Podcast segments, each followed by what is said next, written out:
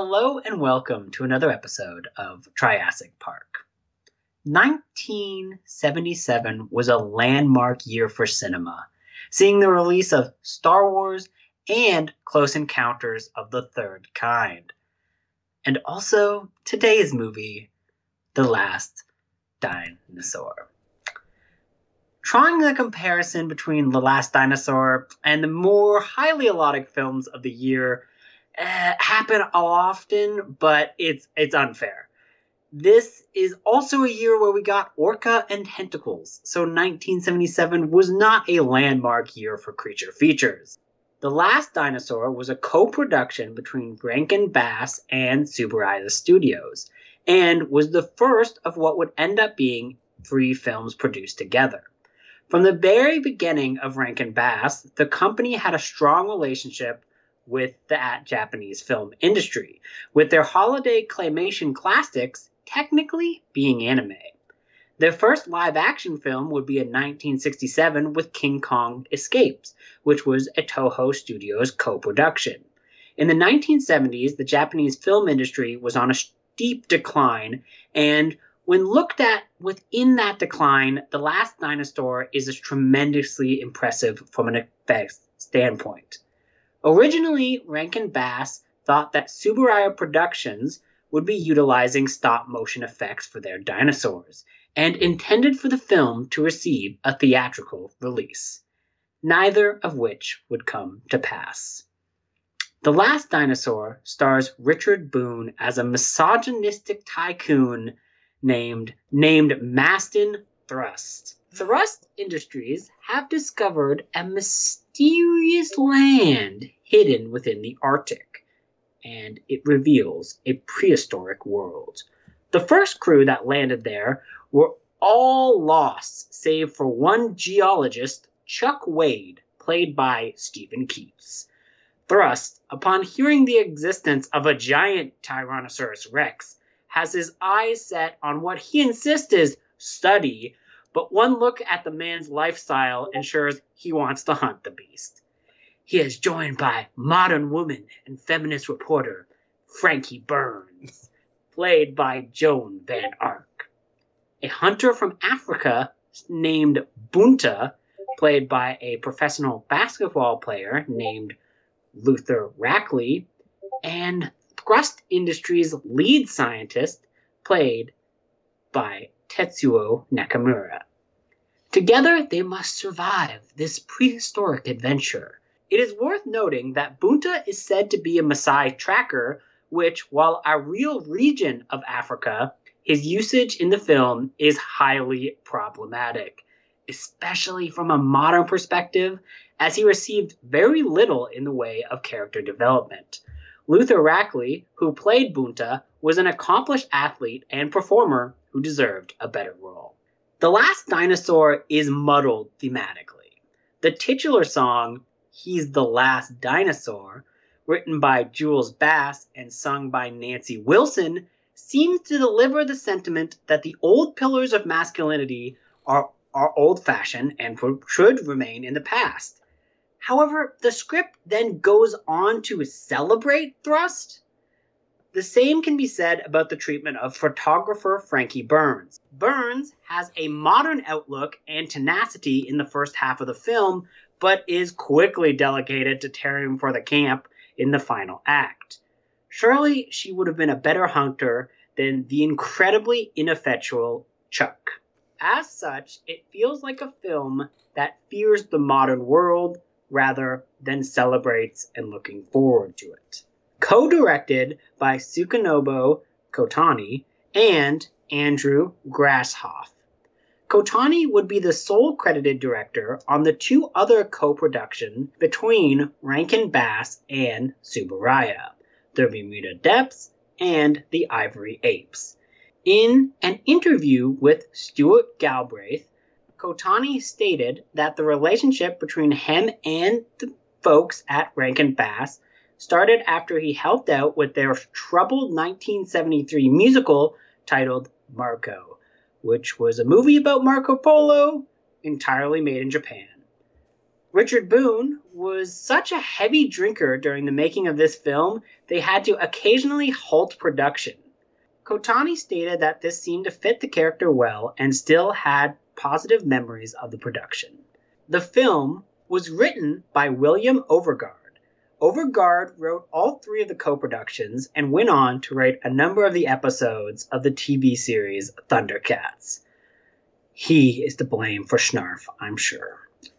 It is clear there is a little more than a passing resemblance to Ed- Edgar Rice Burroughs at the Earth's core, which was made into a film by the British horror studio Amicus the year prior. The Last Dinosaur was filmed on location in a portion of the Japanese Alps called Kamikochi. According to a 2010 GFan interview, actress Joan Van Ark found it to be a very difficult shoot due to the weather of the region. The special effects for the film were overseen by director Kazuo Sakagawa, and they are very impressive for the resources available. The suit for the Tyrannosaurus would later be reused in a number of Tsuburaya television series, one of which was made into a anthology film that we'll be talking about later this month. The suit acting for the T-Rex was done by Toru Kawai. Kawai had just played Godzilla in The Terror of Mechagodzilla. The suit actor for the Triceratops was Tatsumi Nakamoto, was also in Terror of Mechagodzilla, playing Titanosaurus, making the battle between the creatures in this film a sort of rematch. The miniatures were quite impressive, and the matte work was done extremely well. Compare this to The Legend of Dinosaurs and Monster Birds, released by Toei Studios that same year, and you'll see a huge difference. Released straight to ABC TV in 1977, The Last Dinosaur remains a weird and bizarre cultural artifact.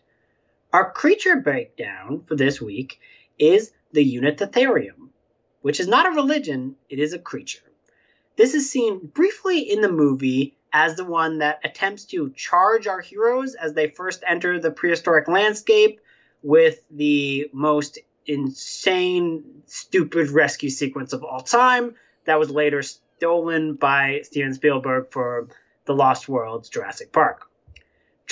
the geologist in that scene, Chuck, who is, as we've talked about before, completely fucking useless, he erroneously called the creature a ceratopsian.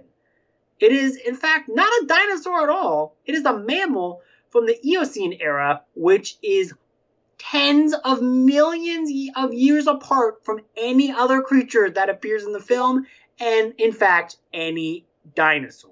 The creature was discovered during the Bone Wars which uh, sounds like another thing behind Thrust Industries, but uh, regardless, uh, that was actually a period uh, of time in which rival paleontologists Edward Drinker Cope and Othniel Charles Marsh attempted to become the most prominent paleontologist of the late 1800s. They used any method at their disposal to outdo the other man. Both men claimed to have discovered the creature a fictionalized version of the Bone Wars can be read about in Michael Crichton's posthumous novel Dragon Teeth. The Unitatherium mostly resembles a rhinoceros, although it does have a very unusual skull, with the males having six cartilage protrusions on the sides of their skulls. They also are equipped with large upper canine teeth, with the females having the largest of the teeth. They had extremely small brains due to their bony skulls. So that is the behind the scenes of The Last Dinosaur. Now let's talk about the movie itself with our special returning guest, the thrust master himself, Jason. Hello, Jason. Ahoy, hoy. What's going on?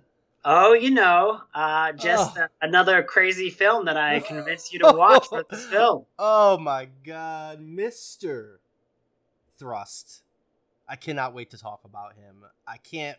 I mean, this movie, guys, this movie, this movie should be. Um, this is a great movie to watch, like completely fucked up with friends. Like I would say, I would guess. You know, um, I was watching it at work, so you know I was um, relatively sober, but um, it is a bananas movie. It is fucking bananas. It, yeah, it's it's it's such a weird film because you know we've seen this storyline before uh, in in the sense of you go towards uh, a a you go through some kind of maybe you go up to a plateau or you go underneath the earth or you go through like you get into a hurricane and land somewhere weird on an island or something that brings you back to a prehistoric world. And they've even had it with like uh, oh this guy's like a hunter and like there is a terrible uh, version of a uh, you know an African American or a person who is from Africa. This who joins the most in... racist film I've ever seen. Most oh oh goodness oh goodness gracious. Well, this is going to be interesting because I was going to kind of stand up for this film, but now I'm going to be. Uh, anyways, um, but it, you've never seen it like this because there's no other version of this story that features the most drunken performance of all time. Richard Boone is he's in incredible like, in this movie. He is, and he's he's smashed he's the entire movie. He is. I, I the only way I can describe his performance is like if Tommy Wiseau and Walter Matthau got extremely merged together in like a fl- Cronenberg's Fly scenario, and then proceeded to drink a fifth of Jack Daniels and act their way through a movie. Like Look, it is. This it is, is, basically a Scott, Sacha Baron Cohen performance. like it's basically like I could see him like showing up as Mason. Oh, yeah. yeah. no, uh, yeah, no, I hear you. I, I mean, uh, there's so much to talk about this performance. Um, but I want to go back. Like I cannot believe I lost my mind just at the same song. Like I had no idea Nancy Wilson sang it. Nancy. Wilson fucking sang Bar- Barracuda and then came out and fucking, you know, belted this shit out. It sounds like a James Bond theme for dinosaur. Well, I, it, it, really it was uh, pretty much because again, like you have to consider like the who's writing the lyrics. This is Rankin Bass and like sorry, I think it was Jules Bass who actually wrote it. Um, but that either blows my mind. Yeah, but either way, this is like the same people who are behind all of those holiday classics, like all of them. And I was kind of blown away looking this up is that, yeah, all of that claymation and all of that stuff in that that those holiday specials were all co-productions with Japan. So like Japan has been involved with all of Rankin Bass, like yeah. from the from the beginning. Um, so it, it, it's only real noticeable. I think, I think it, like if you look back at those Rankin Bass films, a lot of them have a lot of like um Japanimation feel to them. Like you think like the Isla Misfit toy seems like it's something that would come out of like the that sort of um creative mindset, right? Like it seems more like the aesthetics of um Japanimation that does like Amer- like Americanized stuff. You know what I mean? Right, right. Um, it's just I, I can really like see a, that. It's it's a very weird melding of the two styles because, uh, as I mentioned, like it was written by an American, but it was all yeah. filmed in Japan. Like it was all done in Japan, and like uh, the, everything they did it, it, it, for this movie was in Japan. Uh, and and it just makes it, it's very weird because uh, from the other one, the like the earlier one that they did, with they worked with like Toho Studios to make uh, King Kong Escapes, because there was they had a show called the King Kong Show. Uh, Rankin Bass produced it, and it was like an animated mm. show in like the early early '60s, uh, which was also technically anime that got like put over here and was on all the screens. But the movie King Kong Escapes is technically an adaptation of that that character and that uh, the the storylines that were told in that kind of. Mm. Um, but they didn't have anything to do with the writing. Like they, they didn't have anything to do with the, the, script other than approving it. Like they had to approve the script and be like, all right, you can do this. But they didn't have, um, you know, everything else in, involved with, uh, you know, in, ensuring that um, you know, the project production got made. Like they didn't do any theme songs, they didn't do any of this, and then for whatever reason, they decided to just go all in um, it, for the next three movies. Uh, I'm not sure. I haven't actually seen Bermuda Depths or The Ivory Ape, but they're both on the docket to cover and, and get done. I doubt they have theme songs like this though. this theme song, this thing, I cannot. It's like the last dinosaur. Like it's a James Bond thing. Like that. I don't know what the fuck is going on. Shoot a gun and fuck it. Like roll. I, like what is going on? The last it's... dinosaur theme song. Like, did anyone like?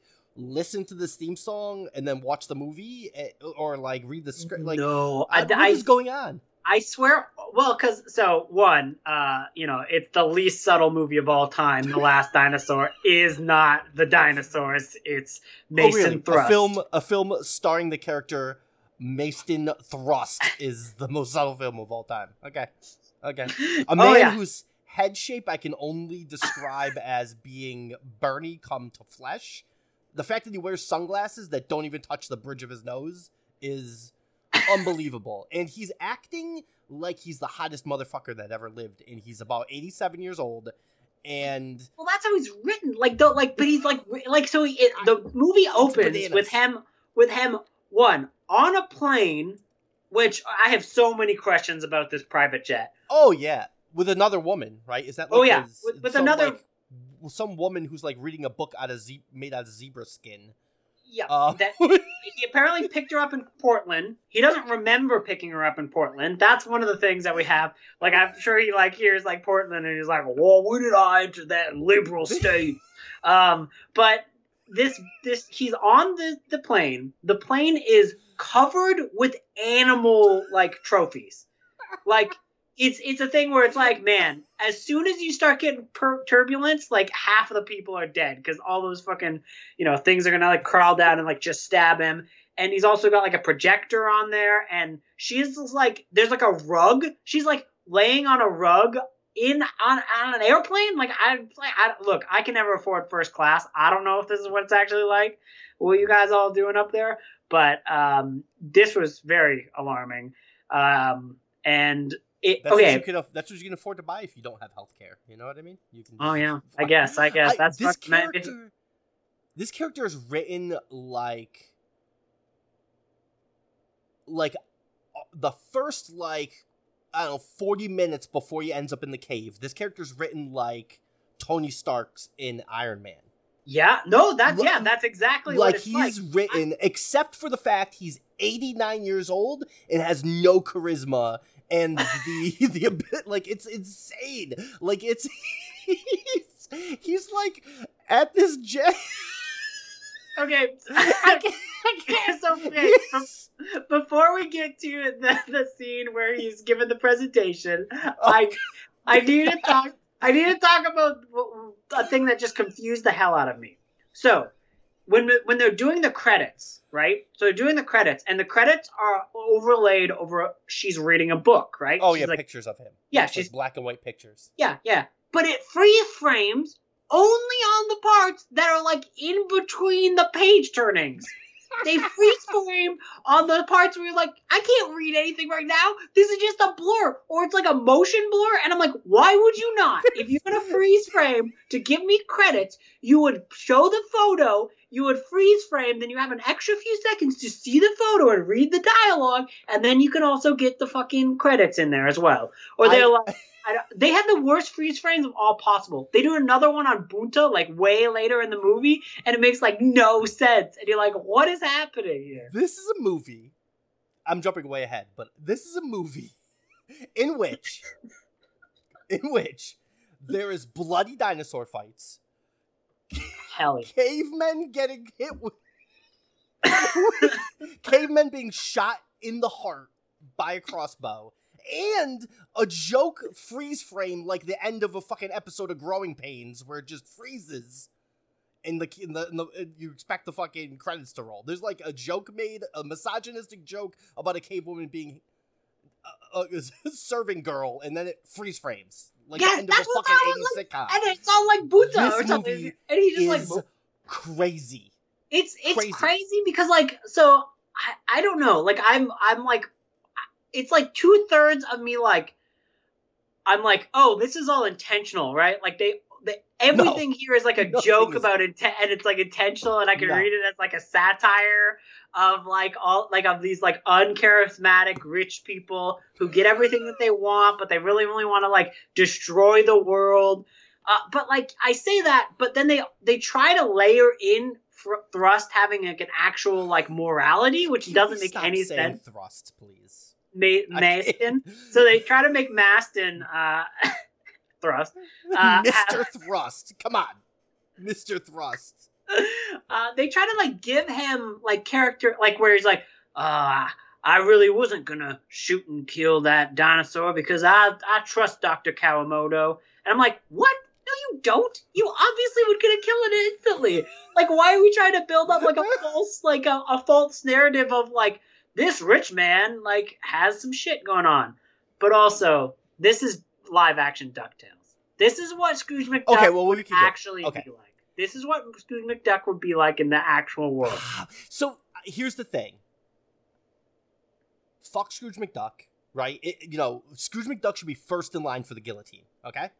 All right, and his fucking shitty child, his fucking nephew. Hey, right? whoa! Well, look, they not Huey, Dewey, and Louie. They've just no Huey, Dewey, and Louie are next in line to fuck over the rest of the world. So, but Scrooge McDuck would be way fucking smarter about this situation.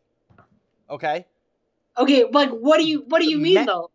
What I mean is that what I mean is that Mr. Thrust is described as the richest person in the world he they say at one point he owns the mint. First of all, nobody owns the mint. Okay, he it's does. The fucking U.S. He Treasury does. owns. He owns it. He He's owns the, the mint somehow. He's the U.S. Treasury He's now. the richest person in the world, and this motherfucker takes one rifle, two people into one ship, to this fucking, to this fucking Jurassic time period, right? If he was, if he was smart, if say Jeffrey Bezos was going to do this, he would have fucking split the. I'm assuming is this under the ground? Is this under the earth? I didn't really understand. Well, that. no. So it seems like it's like a valley. So it kind of like it kind of. Excuse so me. It, it's a valley. So planes well, weren't invented.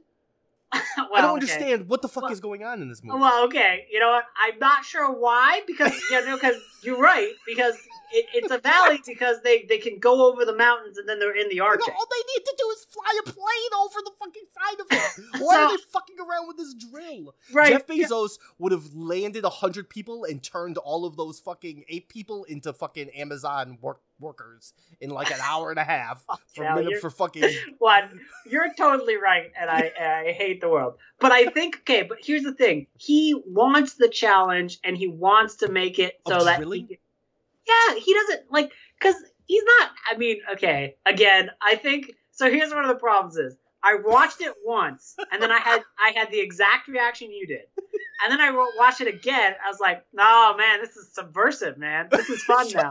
It's subversive." like, I'm not saying I didn't enjoy watching this. This is everybody should see this film, but it is fucking like this is bananas stupid. I fucking love oh. it. I love it. It's so it's bad, but I you know I love it. I, it's so funny. So I look. So let's just a little bit pulling back behind the curtain. So the, oh I watched God. it like last year, right? And I gave the movie two two stars on Letterboxd, right? And then like I watched it this time, and I'm like, man, I was crazy. Three and a half stars. So that's what I ranked it this time. So this is like a negative 450 star film that makes it worth watching like the, this film, the scene where he is unveiling what is going. First of all, there's so many. Andrew, by the time I was like five minutes into this film, I had four pages of notes that I took. Like the fucking press conference he holds, where he's yelling at the fucking media. shut up! Shut up! And he's like swinging his arms is insane. It is so fucking good. my game, my favorite part is the moment before that where he, for whatever reason, thinks that the guy is introducing him to a sex worker before he gets on stage. So this is the first introduction. Wait, wait, that's after the press conference, isn't it? No, it's right before it because he's about to okay. go on the thing. No, no, no, like, no, no, because she's I'll- in the I'll no, no, no. Oh, yeah, yeah, yeah. he doesn't realize. Yeah, you're right. So yeah, he's introduced. He thinks it's a sex worker. and finds out it's the girl that's going with him. Yeah, you're right. Oh Yeah, my God. But when that, when that happens, though, he's he like, just uh, assumes it's a sex worker. he's just like, oh, you know, I'll, I'll, maybe next time when I have some more time, I can I can get you. Barney will give you my number, and I was like, oh, okay, that's like a normal thing. And then he just goes, Jesus fucking Christ, Barney, and then just keeps going, like he just has a freak out. He's like, what the is wrong with you, Barney? And then just keeps going up, and I was like, why did you give her a rational thing if you're just gonna yell at the dude? She's right there. And I could talk for hours about every single outfit he wears. No, he Every wears hat. one. He wears one. the hat he puts on that looks like okay. When they it was fucking parked on by another a car for about three days and then picked it up and put it on his head. when they get onto the like the drill to go down to the valley, okay, everyone has specific suits that are like designed to like be like okay yeah you can, you're like in matching suits like you're like a member of the Fantastic right, like Four. like And then yeah, fucking yeah, yeah, yeah. It's like and then, like- Armageddon. Everyone's in like suits to match, like they're going Yeah, up to yeah, yeah. the space. Not him. No Not fucking him. way. No. I'm amazed he even put a helmet on. He's No. got the same suit on, uh, like the same ratty ass thing on, and the, he's like, the man that owns the U.S. Mint is wearing clothes that look like they were fucking taken off the body of a dead homeless person and put on.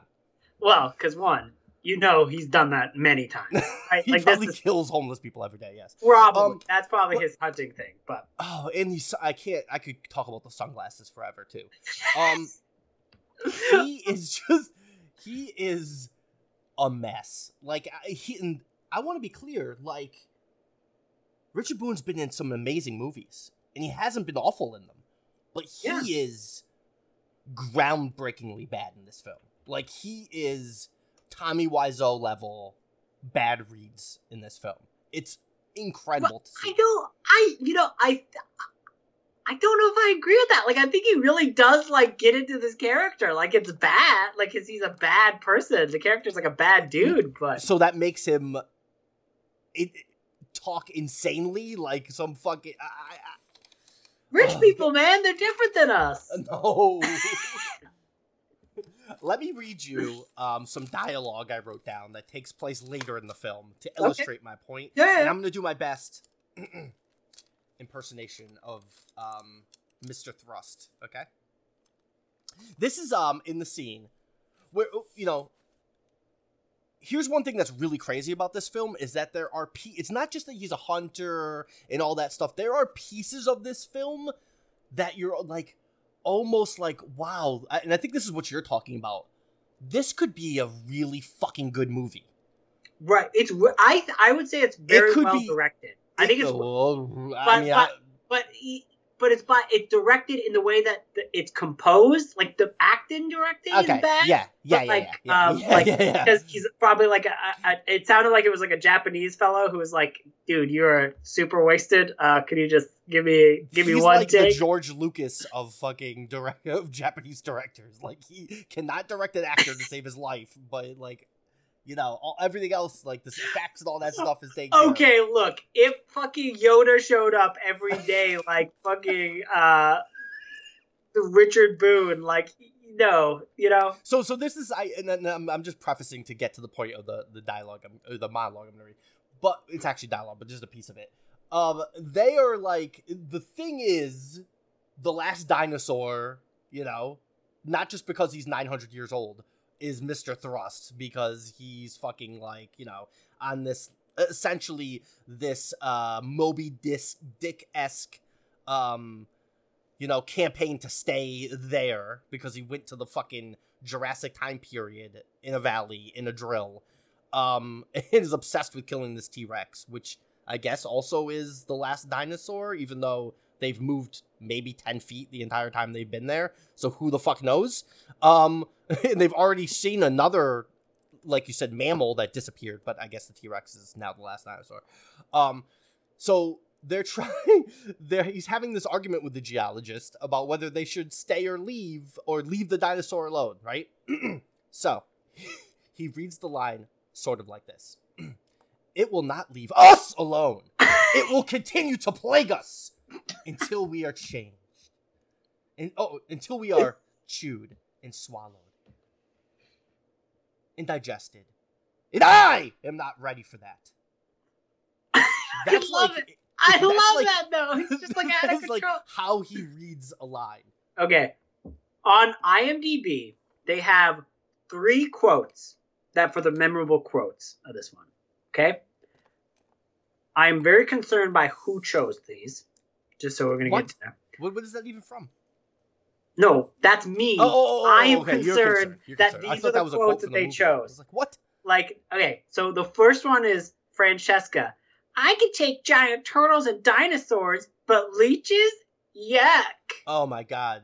See, when that happened, I was like, I'm definitely writing this down and remembering this. But so many fucking stupid shit happened after that. I completely forgot that happened. Okay, here's that the next Bunta one. had a fucking vial of salt that he poured on the fucking leeches. That's the leeches, reason. and I was like, "Is that how that works? Does that work?" I meant to look that up. I was like, "I don't know." Was he carrying salt around in just in case they ran into giant leeches? What I I can't on? believe we didn't talk about this one because this was from right at the beginning. So for some reason they called this character Thrust's girlfriend, although she was only there for like a minute. But anyways, so Can you this- imagine being anyways, you okay. having to have a Thrust's girlfriend on your IMDb for the rest of your life? So that is awful. this is when Thrust is like she, they get off the plane and he gives her a token of her appreciation, right? He gives her a thing. And she's like, "What's this?" He's like, "It's a solid gold bullet." What what am I supposed to do with this? I, I I can't wear this. Well, if time gets real rough, you can bet oh, on it. like what? he tell him to shoot. What? like what? If I times wish you put that just- in a gun and shot him in the face with it. I wish that's what happened. I would have been like, no, if times get rough, I'll sell the golden bullet you gave me. I won't shoot myself. And then What? here's the best part. Here's the best part. Wade, this is Wade. You told me. You swore to all of us that we were not going to harm the dinosaur. We were only supposed to take film and study it. This is when Thrust goes, You ding dong! they are missing the best line in this movie, which is when he- after the press conference, he finds out that she's the person going with him has been voted on unanimously by the press to be the person to go with him because she's the best photographer. And he throws what could only be described as a temper tantrum, right? He starts screaming and waving his arms. He says, "Get away from me! I gotta get some sleep." what? You have to get some sleep. I love it. I love it. I I like it's so weird. So like her character is just like the weirdest journey because like uh, oh, she and then she is down to fuck thrust immediately. Like- like, right after that, right after she sees him have an adult temper, temper tantrum and piss himself in public and swing his arms around, she's like, I need to fuck that 89 year old man immediately in my bedroom. That's what happens. I, I've seen a lot of disturbing things on film. but when but when she goes when he goes, I would like to say what, the, what your mouth tastes like. Oh my god, that's the worst line in history. and it works. I would But- watch Salo a- again before So- I would listen to that fucking dialogue. Oh yeah. Oh my god. Uh, anyways, okay. So she, I was just, I was so we- so her character in general. I want to just talk about this because Can we talk about how sh- they go to the I- fucking restaurant and she starts stripping in the fucking park behind the restaurant immediately? Can oh yeah, and then woos him with a J- W.C. Fields quote. Yeah, I remember. um, but this character, at first, I like at first I thought she was playing him to be like, oh, I'm gonna get on this, and I I, I have no feelings for this guy. I'm just like playing this like sexist old man to like get ahead or whatever because like she's she she makes it even sound Like for one, I was I was very concerned when so she was like she was talking to Barney, this guy who first introduced her, and then you know Ma- Masten thought that Yeah. she was sexual. Anyways, but she, they, she was like, "Oh, my daddy, my daddy was just like that." Nah, now my daddy thinks I can rule the world. I'm gonna be be president. I could be president one day. And he's like, oh, a woman president? That'll be the day. Ha, ha, ha, ha. He just says like, oh, Uh-huh. wow, you're funny, lady. But I was like, so this guy, this, so she, so she had, like, it, was it trying to establish in the script father issues? And then that's how she ends up having feelings for this guy? Because I was like, oh, this lady, she's getting ahead in the world, just making the, a fool out of this, like, shitty rich dude so she can get her scoop, get her photos she just likes to fuck everything. mummies. And then and then everything is cool. I was like, okay, yeah, like this is fine. Like I can see where this is going. Um, and then uh, he saves her from getting tackled, and they get all in mud, and they're like Oh, rolling God. around. Oh. God, this movie's so disgusting. they're, they're rolling around in mud, and um, I'm just like, wait a minute, they're like actually like flirting right now. Like so, like, Why? I was like, what's happening? And then you like, glossed right over the part where she brings him into her bedroom and shows fucking pictures, and he is full blown trying to dry hump her Okay. in a bed, and we have to watch it. Yes, that's true. Two, what I was more concerned about is how many projectors did she have? Because the the the language of the editing makes it look like there's there's one on one side of the screen that's being showed, and there's like images on the other side being. Oh, there's No. other images being shown on the other screen. Oh, no, They're no, watching porno. no, no, no. Excuse, but can you explain to me how um, Larry Flynt missed the opportunity to name his company Thrust Industries? One, that's that is a good question. I guess I can. Sorry, I should we should continue. I want to get through. I want to get through Frankie so I can just get get so so she then starts having a relationship with one of the least likable characters in any fucking movie, and Except that for the actual main character is No, more unlikable. no which is no one is- unbelievable. no one is more unlikable Yes. than this geologist by the name of Chuck Wade. This guy is one thousand percent the textbook example of a fuckboy. Like in the dictionary, if you look it up, you talk to any woman, it'd be like fuck boy. They'd be like, oh yeah, that geologist from Last Dinosaur. I know him well. And like this dude, he's a fucking weird creepo. He's like the guy who like plays the nice guy card until you go like, yeah, that's okay. I'm not interested in your relationship, but we can still be friends. And then he goes, I'm actually Masten Thrust Jr. True. Rah." Like he's, and he's so ineffectual. He's just so ineffectual. He's like I- useless. he just whines all the time. And um, he should have been the one who house housekeeps while she hunts. Well, I understand. The geologist is an incel, and I totally understand what you're what you're getting at. He's like a nice guy, right? He's like the dude who's like. But on the other hand, right? You're stuck in a prehistoric time, and there's one woman, and she's gonna choose that old motherfucker who's the most insane, annoying, crazy. But she- as soon as as soon as it's like they're actually going to stay, she chooses him, and there's like a thing, and then he actually gets his feeling Uh, hurt, and then she's I like, guess. There's a scene. Okay, there's a scene where he's like, I'll, he sees them kissing, right? This is after they they find out they're stranded because the T Rex just decided to pick up the thing and just throw it in his graveyard. There's no explanation for that, by the way. The, T Rex is like, oh, this is shiny. I'm just gonna pick this up and throw this in the, the yard. It just fucks them. But anyways, Oh, so um, also I don't know how they get it out. They have no. They never explain really how they got it out. I also don't understand how they established that the T Rex sounds like, you know, uh, um, a- as often happens, like Jurassic Park, like the whole ground shakes when the T Rex, you know, shows up. But in multiple scenes, this T Rex is just sneaking up on people like a fucking ninja. And Oh, yeah. That is- spying. He's spying in the foliage, watching them. Like Yeah, but I okay, I did think the water scene was cool when she sees the reflection and she looks up, oh, it's a dinosaur, wah! and then she charges it, which I was like, what? Oh, I think- work. I Uh, think. Well, I, I'm, can I can I comment on two things I think are really good in this movie? I think you already hit on one, which I think the special effects are really cool. Like I they are think a little cheesy, they're rubbery, but mm-hmm. they're cool. I like them.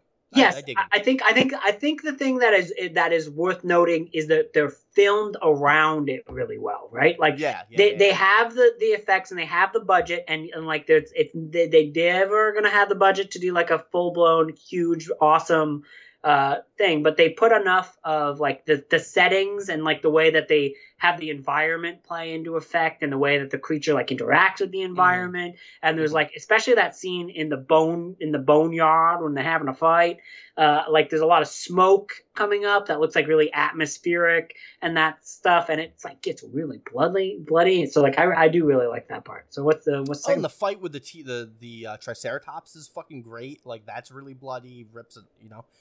Um, the other thing, part of the orchestral theme for this movie is fucking great. yeah Like yeah flat out. Part of it's a little like insane. Like they'll be like they'll be like thrust will be like take one step to the side and be like dun dun dun dun dun dun dun dun dun. and I'm like, what the fuck is going on? All he's doing is turning his head. But the other orchestral theme, like the theme theme, is incredible. Is really good. Oh yeah um, yeah i i agree i love what it's doing like it's doing the last dinosaur but it's like doing it without the like without the lyrics so the lyrics are taking out and it's Yeah. just like the orchestral beats and yeah, i'm just like great. he is the last dinosaur you're right movie Well, that's yeah, that's like what almost fools this. This is what makes this film, I think, a great bad movie. Is that, and I mean, like, and yeah I, I also agree that it's a great bad movie I that's think it's a yeah. legendarily bad, great movie. Like I, I think like this, I would put this up with any of the fucking films, very close to any of the films that you people watch and make fun of. I'd watch this over any Birdemic any day of the week. I think it's way funnier. yeah i i do think that because there's like action stuff that happens and there's some stuff that I enjoy kind of Yeah. thing there's a lot of those movies that just like i've never enjoyed the room like i've i've seen the clips I think the room is super funny, but like this Yeah, is like on that level. Like it's, um, the thing that makes the room funny is like the incredible bad acting and a line delivery and terrible dialogue. And this film has that. Like Right. it has a a very bad performance of some atrocious dialogue that's nonsensical and weird. right And there's the weird sexual stuff that you comes out of nowhere. so yeah And you're so, like, what the fuck is going? And Bunta's just standing there, like, I think he can talk. He's like, I'm not gonna say shit to these fucking people. I, he like I, I mean like they do establish that he can talk in long shots right because like there are scenes where he is talking to thrust and then thrust is like bunta says this and i was like well they were not directly by him or did he just do they speak the same language and thrust is just the ultimate asshole and just never decides to talk to him which is probably pretty true You know what this reminds me of? Know what he's sort of like is like Thrust is sort of like a Royal Tenenbaum. Like he he's like he's holy like shit this fucking rich dude uh, who like probably isn't actually rich. Like he's lying about it, and he has this manservant. that's like this, is this is totally a Wes Anderson movie. We didn't know. We didn't know it was his first movie. this is like almost like if you took Gene Hackman and put him in this role, it would be incredible. Honestly, the last dinosaur would be a good theme for the Royal Tenenbaums. Yeah. That's like literally the plot of the Royal Tenenbaums. yeah. Actually. yes, this is yes. Um. And by the way, I love that fucking movie. That's I my do. favorite Wes Anderson movie. I, I think um it does share themes with that movie. Like, Yeah, it- it that's really wild. does, That's like, wild. Okay. So Um let me let me okay. paint paint a picture for you. So you're you know woman who you're fond of. Uh, it's unclear. Um, you know you're you're a very old man. You don't really know what love is.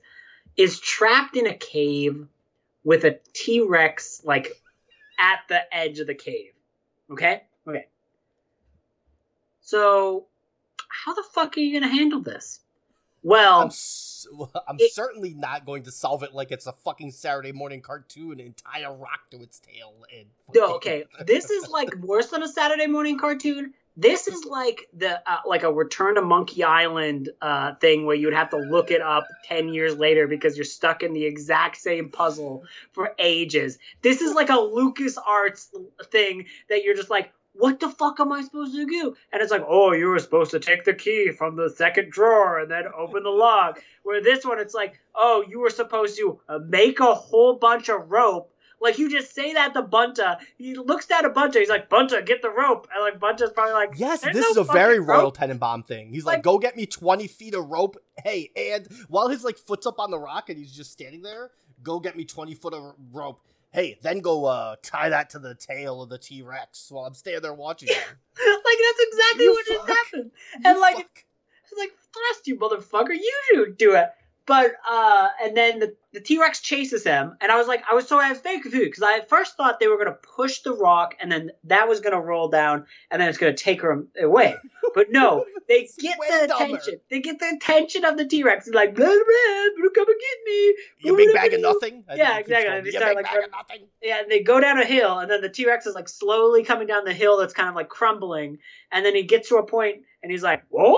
And then the rock comes like he goes too far because he's kind of slides down, and the rock comes comes down, and like the rock goes past the T Rex, and a move that would be like fucking straight out of the fucking Roadrunner. There is- Like the T Rex is like, "Whoa, what you do?"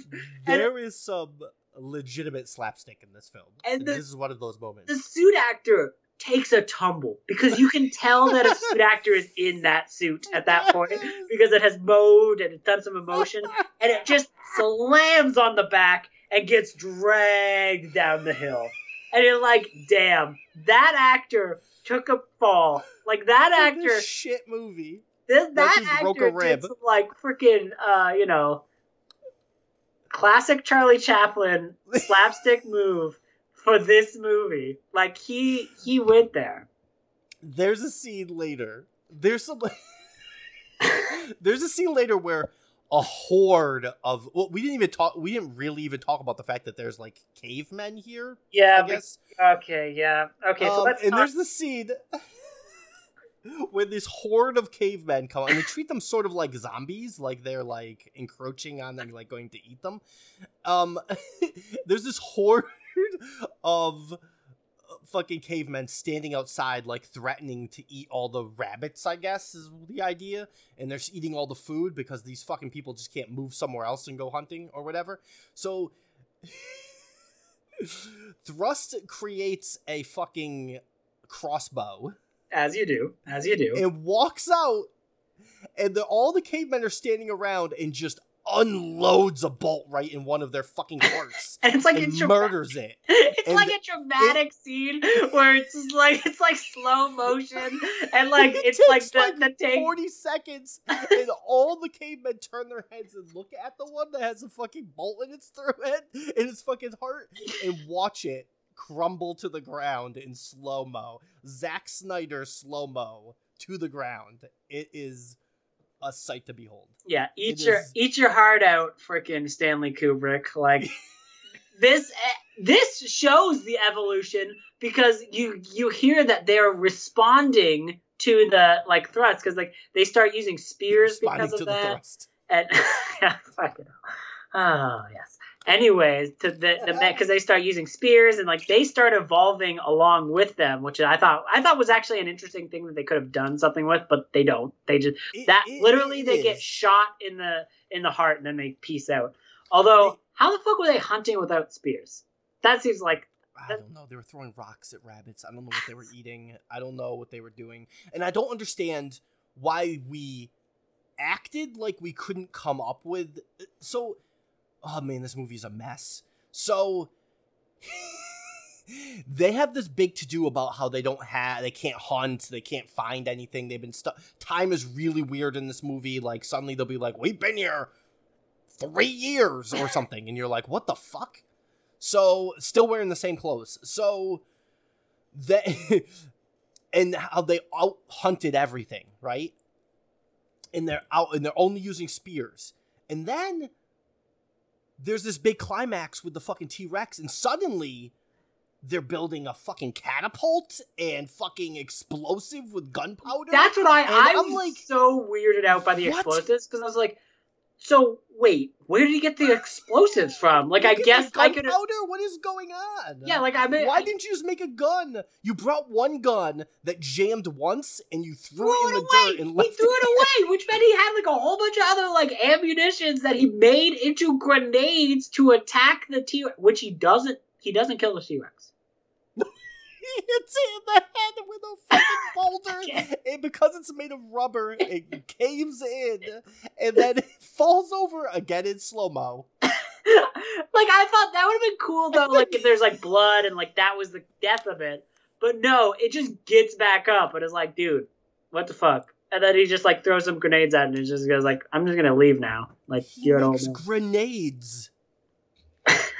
he makes grenades. I don't know. Maybe he found out how to make it in the wild, and they just didn't tell us. This is some like Army of Darkness shit. Like just like what? This you know, oh my god. this character is almost like if you put the lines into Bruce Campbell, like it would have been brilliant, right? Like Oh, I think I think it's like that. They think they need that person who's like you're like. You, you could conceivably be charmed by them, even though they're wrong and stupid and Yes. backwards, right? Like that's Yes. probably what you need. this character needed charisma because desperately. yes, yeah. he has no charisma. charisma. Um, we literally None. at one point we see him just on screen drinking. Uh, like if you watch that scene, so it's before they go on the thing when they have the meeting where they're all like, getting champagne. If you just pay attention, Richard Boone just downs his. He's we go boom. It's like me in college. Like he just bam. He's like whoa bam. Bring on the second one, and you're like, damn, dude, damn. I mean, Oh, it's just- God. do you want to talk about? Okay, so let's talk about how. I want to talk about how that fucking T Rex, when he's fighting the Triceratops, straight up gets stabbed in the dick, and then, and then, is still kicking. That's the same T Rex, evidently. So this T Rex has been stabbed in the groin, And he's got a he's got a spear. had a him once. boulder crushed him in the head, go- boulder crushed him in the head. Yep.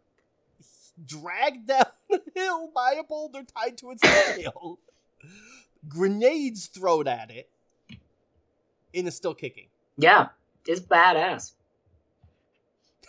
Okay. Badass. So we talked about the fact that there are like a like a, a feral Neanderthal tribe on the on the island, and they all have weird patches of hair, except for the one lady that there's going to be made a character and is going to be the one who falls for Richard Boone. And there's like a the very end of this movie Is that what the end of this movie that is? He's end of this fuck movie the wild is, woman? Yes, that at the end of this movie That's- is them locking eyes and being like, the, the this movie ends with them getting. this movie ends with the other two getting in the drill, going back home, and Thrust making fuck eyes with a wild Neanderthal woman. That's the end of this movie. yeah, and the idea is that it's like he's he's such a dinosaur. The only prehistoric uh, a woman could to, could fall for him at that point. oh my god. I can't. I'm fucking crying. There's so much about this movie. Okay, You gave this movie the end with a man about to fuck a Neanderthal three stars on Letterboxd. I I'll just give want to make that. I'll give it four if you keep if you keep I harping. want to make that clear for anyone who's listening to this. Okay, so um, I heard the way that they they treat her. I believe it was was it Freya? Oh, Hazel. Sorry, it's Hazel. Hazel Which is the name. name of one of my daughters, so that was that's really weird. That that is strange. Um, so um, Hazel is basically she's brought in at one point because she's curious and she's like taking all the ladies' uh, stuff that drops and all these random stuff. So she's got got a purse. The site, Yeah, a purse. Yeah, exactly. She's, she's got money. Wait, eh, wait, wait. Can we back up a second?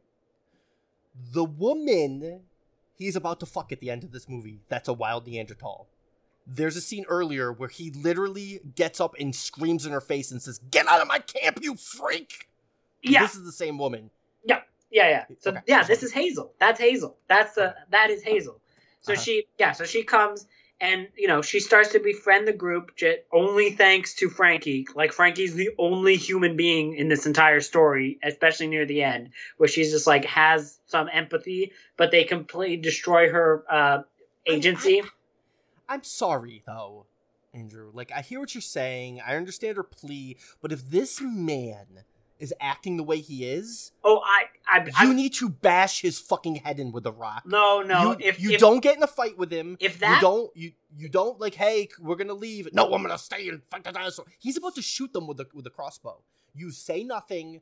You let him go to sleep peacefully his tent. You go, okay, yeah, man, yeah, man, I'm on your side. Let's do this. And then you wait till he's asleep, and you find a giant rock, and you crush it the fuck in like Piggy from Lord of the Flies. No, Like, you just you just plan. vote him out in the election. That's all you gotta do. That's what you gotta do. Uh, anyway, anyways, so I I only Luther's meant not gonna do anything. I'm just gonna say. I only meant by taking Hazel in is when she has like still she has empathy and then she like Oh, has yeah, an yeah, yeah, empathy yeah. disorder where she's like I guess I still empathize with the worst human being possible. It's like she's about to write a Wall Street Dirt Journal article about why you should forgive Ugh, forgive Jesus Thrust Christ. supporters. Uh, She's online making Avengers memes with fucking libs on the oh, Um, my God. oh my god! I want to remake the Avengers Endgame thing, but with all the characters from this film. oh god. Oh god! Oh my god. If Thrust could be Captain America, I went back in time. and fucking the, the dinosaur is there with like a rock on its head, man. Like, Oh, Um, I, yeah, yeah, yeah. I, I mean, yes. I think she just wanted another woman around with on these. well, yeah, it's like straight bad. up, I was just like, Thrust is definitely a rapist. well, yeah, Come on, well, yeah. that dude. like, it, yeah, he's yeah, he's definitely Come on, like, he's up in her bedroom immediately, yeah, trying to. I, I can't believe she invited him up into her bedroom. Like, I understand she wanted the job, but uh, what? you had, you know, that here's the thing. dude. But here's the thing, though. The movie does not tell us. The movie decides to drop that it was just for a job. We're supposed to believe that she was actually interested in him. That Yeah. was what the movie is telling us. I need to re-rate. I need to That's change my that's why I changed my she score. is not not you know listen ladies do whatever you want right like Okay, but this do was written right? by a man, man, man, Fu- man. fuck whoever you want except for this dude. You know what i mean? Like that you know and you do not you know and i'm not gonna victim blame right? But do not invite the richest man in the world into your Oh, bedroom ever no. because he is uh, going to do something very bad and cover it up with lawyers. For sure and probably have you killed. He's treating she's a he's a and there's nothing wrong with sex work. I support sex workers but if you're gonna assume a woman you meet is a sex worker immediately it's, I have I just Yeah. have so many questions about him and Barney's relationship now, right?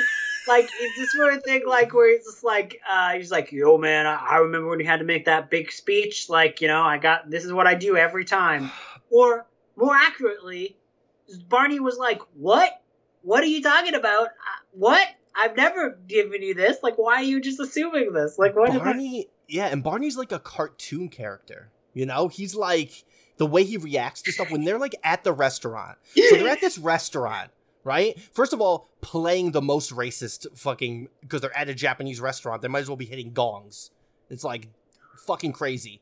And they're sitting down There's a um, nice to ice eat this Jap- though. There's a nice. it's ice- beautiful. I'm sure that dinner's amazing too. I love Japanese food.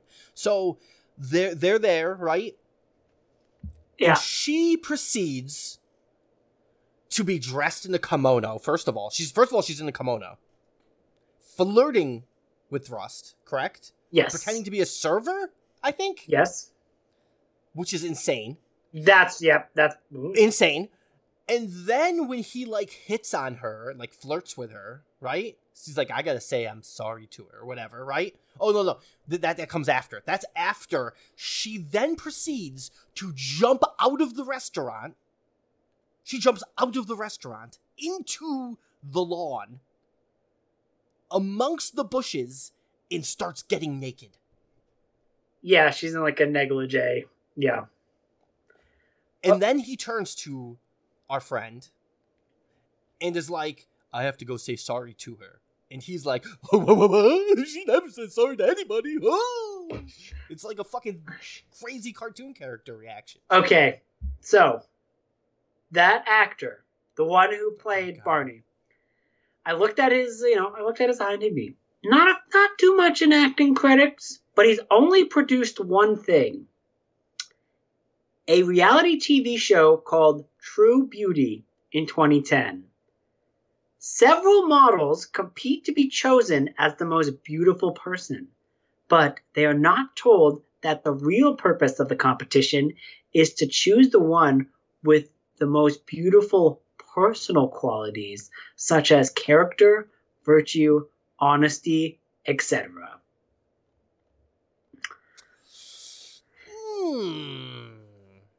Probably, Hmm. probably a bunch of people who should be on jail. Probably, probably. Okay, can we talk about what he says that Bunta's name is? What, what, What uh, it means? wait. Oh. it's something like I, I, don't. I'm trying to recall memory. I have. Something like have it written down. man with a hundred wives and a thousand cows. Is that what it is? Yes, and a something like- thousand head of cattle, and then useless fuckboy geologist man makes a joke that seems as he's saying that is it. He, he said like, is it one or the other?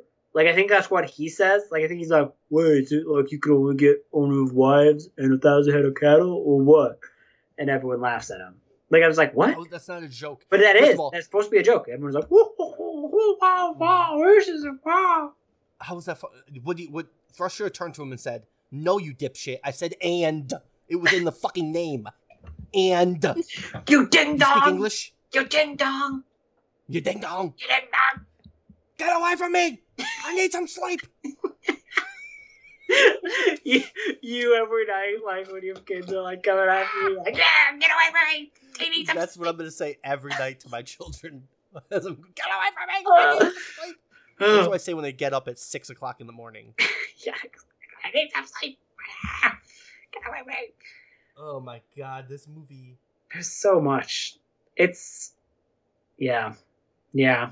So Uh, uh, a dead, there's a dead chicken tossed after some oh misogyny. God, that's the moment that's like the freeze frame fucking like On the- comedy. Yep, yep. Like it's the end. If they had rolled credits right after that over the freeze frame, this would be the greatest fucking movie ever. because it's literally like that. It's like this does kind of feel like a Tim and Eric sketch. That's kind of what this movie does. does feel like because especially with like a character who's like the acting and the performances that are like going like in a way crazy like freeze frames that are again it freeze frames on Bunta not after he catches the chicken.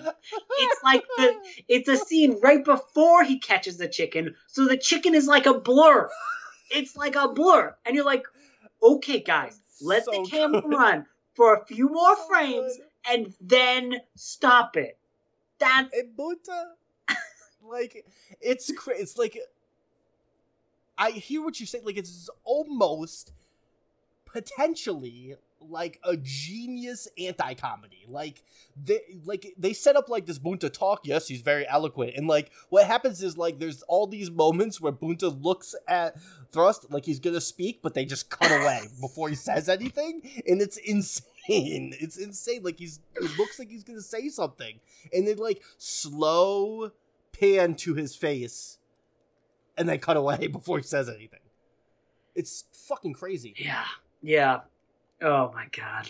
Oh my god. It was it was very weird. Um, uh, you know, unfortunately, uh, the actor who played Bunta, uh, Luther Rackley, he did die in 2017. Um, but it was very weird reading his like obituary because it mentions the last dinosaur, and Wow. then the next sentence talks about. But the thing that he was most proud about was about his his relationship with Catholicism, and I'm like, he would have been like extradited from the church if anyone saw this movie. It is insane that they just have him carrying around this fucking spear everywhere. And He and he kind he just dies like he doesn't even get like a good death. He just dies. yeah, he gets stomped on. Yeah, That's all the T Rex does. Like, what? Same with the doctor. The doctor gets right? stomped on? Like, it's just like, dude, you have teeth. Use them. Anyone that's not a white person just dies in this fucking movie. By the way, yeah, that yeah, yeah. I mean, Bunta's around for a while. Bunta is around I was for a actually while. sho- I was expecting him to be the first to go, quite honestly. Well, yeah. So I was at least pleasantly surprised. And by the way, he's the one that gets, aside from the rock to the head, probably the best shot at the T Rex. He fucking spears the fuck out of that thing, Mm-hmm. and he does the the the rock tying to the tail. So I mean, Okay, so here's the thing. Do you think Bunta even knew that they were leaving? Because they he, No. he probably doesn't speak English, and Thrust like translates everything to him, like conceivably, because it seems like there's some version of communication happening. So he didn't even realize that they were getting out of there. They No. don't care about Bunta when they're about to leave. They want to go and save Trump. Like why? I'm like, why? Bu- you could, you don't know Trump. that Bunta is dead. just called him You should, you should make sure that, that you don't bother with him. Why don't you say Bunta, the perfectly rational guy who has is not? He's just he, all he's done is like hunt and like hang out and like he's not. He's not. Like, listen, Bunta, we have the best rocks, the biggest rocks. It'll be over very quickly. Be very quickly. You'll be over. We have the best people working on it. We Oh, have the best catapult makers in the world. Everyone says it. Everyone oh says Oh it's the best. when they're making the catapults and like Fuckboy and Bunta are doing all the work and he's just sitting there. He's just sitting there watching them make it. I was Yeah. like, oh my god, Yes. oh my god. I've had so many bosses like that. Like it's so many bosses where you do all the work and like they're just like sitting up there like, yeah, I did it all. Yep, that's me. Fucking man. And we're gonna make the dinosaurs pay for it.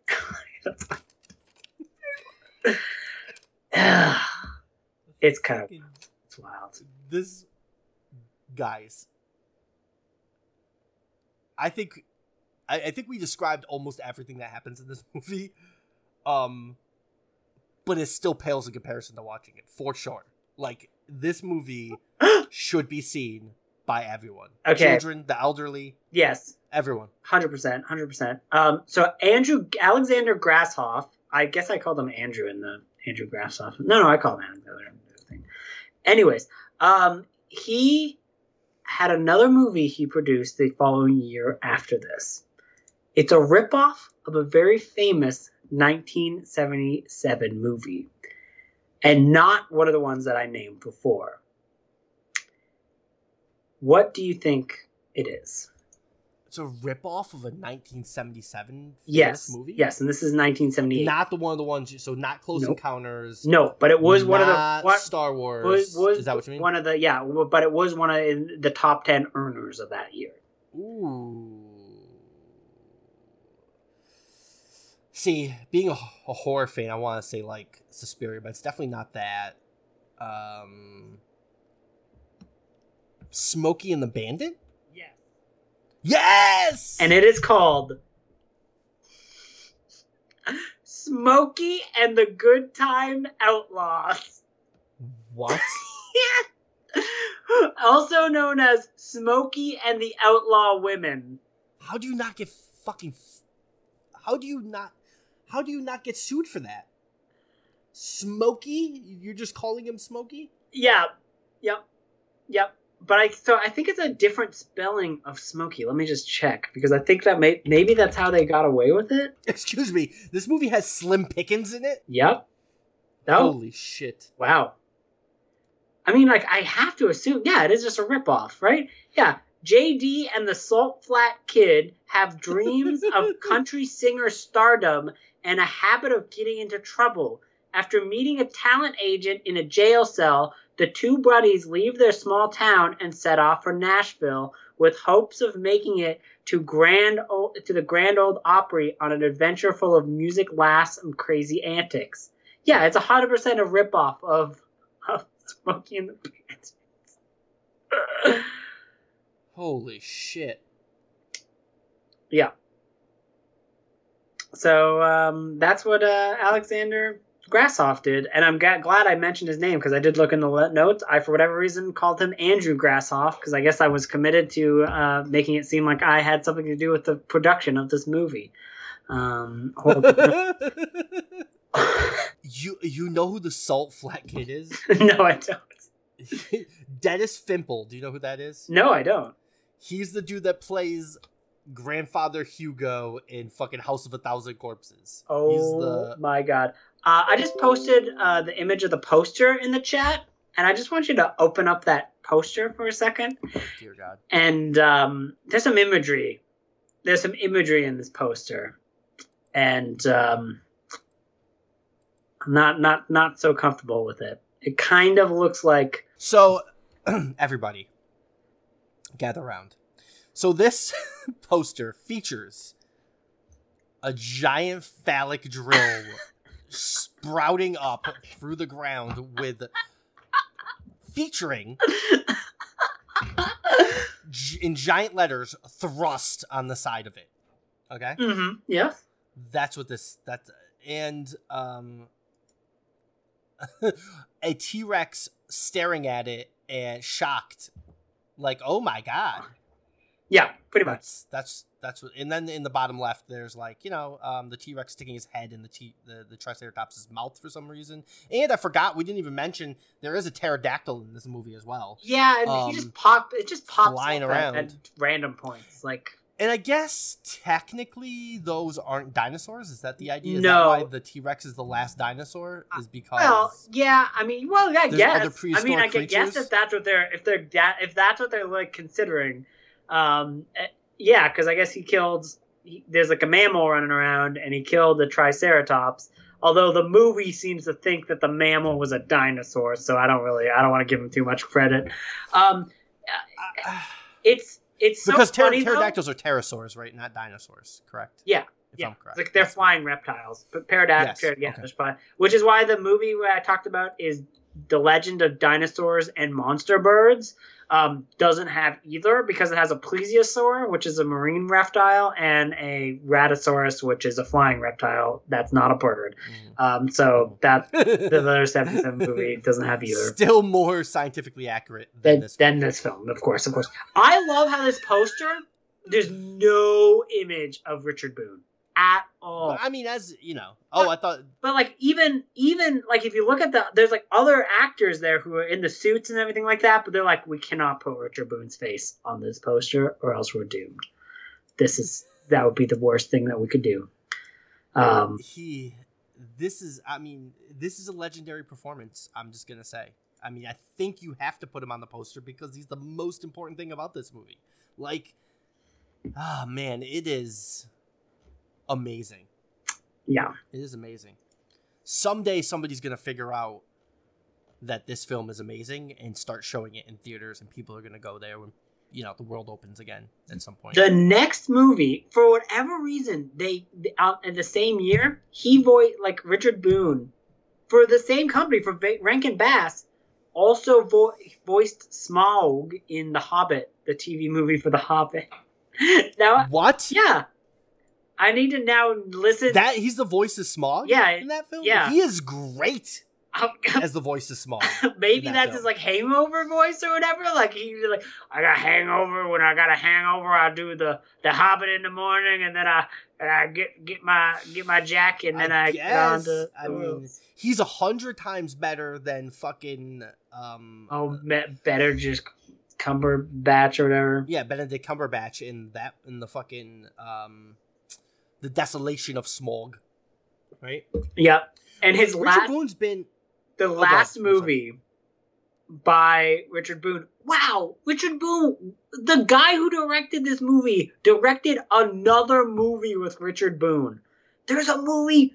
The last one he did was a movie where Richard Boone and Toshiro Mifune were in the same movie called The Bushido Blade. Mm.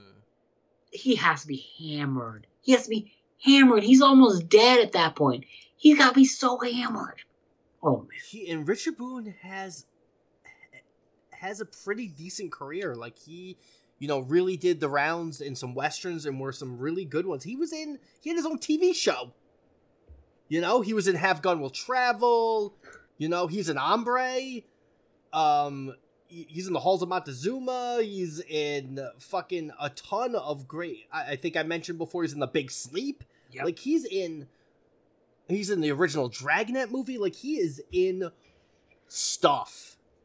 And he's also in this. Not like he's also and in he's this in this fucking movie, Yeah. and he is a disaster. so is It that is glorious. is that your is that those kind of like your your final thoughts? Like the I, I could talk about this movie for the rest of my life. I'm, I'm I'm not being hyperbolic. Like this movie is so insane. somebody should do a minute by minute podcast. Ugh, I- good luck. You'll be like fucking. You'll be drinking like a fucking Richard Boone by the, the time you get through that. oh man, I I really hope that like they show this at AA. Like this is a movie that like they show at AA. They're like, when you're at the bottom of the barrel, this is what you do to your family. Ding dong, ding dong. Oh, I man, want to get I want to get one of those those doorbells that you can program every time. Just go, you ding dong whenever you ring the doorbell. you ding dong. You ding dong. You ding dong. You ding dong. The- you mentioned a few times um you know how um crazy the geologist is as well how shitty he is right and that's um Steven Keats, right, who's playing Chuck Wade, who has right? again been in a lot of like amazing movies. Like the friends, Yep, yep. the friends of Eddie Coyle is like one of my favorite. He's in Death Wish. He's in fucking a ton of shit. Yeah, exactly. Um, um, he, I'm not sure. Like he gets crazier and crazier as well in this film. Like his his his he like starts kind of like as a smarmy prick, you know, nice guy like you said, but he sort of becomes unhinged, and I'm not quite sure whether that's designed in the character because the rest of this film is so sloppily put together, or that's just him how he's acting having to be on set with Richard Boone for fucking the entire thing. And his performance is like, I'm sick of this motherfucking shit. Like he looks he looks like he is um yeah. and that's like he he's just like I gotta get this thing moving so I can get the fuck out of Japan and get back Right. to America. Right. Oh my Right. god. Yeah. You know what? That's fair. That's fair. Well, that was the last dinosaur. Um and watch it everyone. watch Please. it, enjoy it, Do yourself a favor. it, You can watch it for free on the internet. And as you should, Do it. as you should, as you should. It is quite the uh, quite the film. Jason, where can we find you on the Uh, internet and learn all about know. your ding ding dong? Get away from me! I need some sleep. Um, I, that's how I'm gonna end every podcast from now on. Get away from me in the recorded fucking audio that you've clicked on, and you're nowhere near me. Okay, get away from me. I need some sleep. Um, you could find me, um, you know, bad attitude eighty six on Twitter. Um, and also, uh, I have a little podcast, Moments of Madness, where I talk about television and politics and social issues and where they come into play together. Um, the last episode was the Halloween episode uh, I did with Andrew, where we talked about Garfield and his nine lives, um, and that is out there. Um, I have a new episode coming out this week, and then um, an episode with Adam, the spaceman lawyer, where we talk about um, an episode designing women in the AIDS epidemic. So that's Ooh, wow! The, probably the opposite of fun, but an interesting tale. very interesting. It's much less fun than the last dinosaur. Um, it's a little, it's, it's a little sad. It's a little sad. If this was a TV show, it would be applicable to your your, your podcast. Oh God, uh, man, the, I don't even know what I talk about. There's too many social issues brought up by this film: racism, misogyny, dinosaur hunting. You know, Yeah. big game hunting. Oh you yeah, know? we didn't. We didn't even even talk about that. Yeah, we we didn't didn't even touch on that. Yeah, we didn't really even get into that, but like I think I think both of us, like one, you're vegan, I'm a vegetarian. Uh, we're- uh. we obviously are not pro big game hunters. I fucking hate big game hunters. Hunting I'm for not- sport is like the, the to me Is honestly. this film anti big game hunting though? Like it felt like I was like, oh, this is interesting, making it like this dude who's rich going to kill the last of a species because he's addicted to big game hunting could be a cool film. To be honest, like I was like the ending of this I don't movie- even know. I came out of this not even knowing whether they're. I think they're pro big game hunting. I think that was the end of this. You know what? It's hard to say. It's hard to say. I like to think of it as that it's all a satire. this is the greatest anti.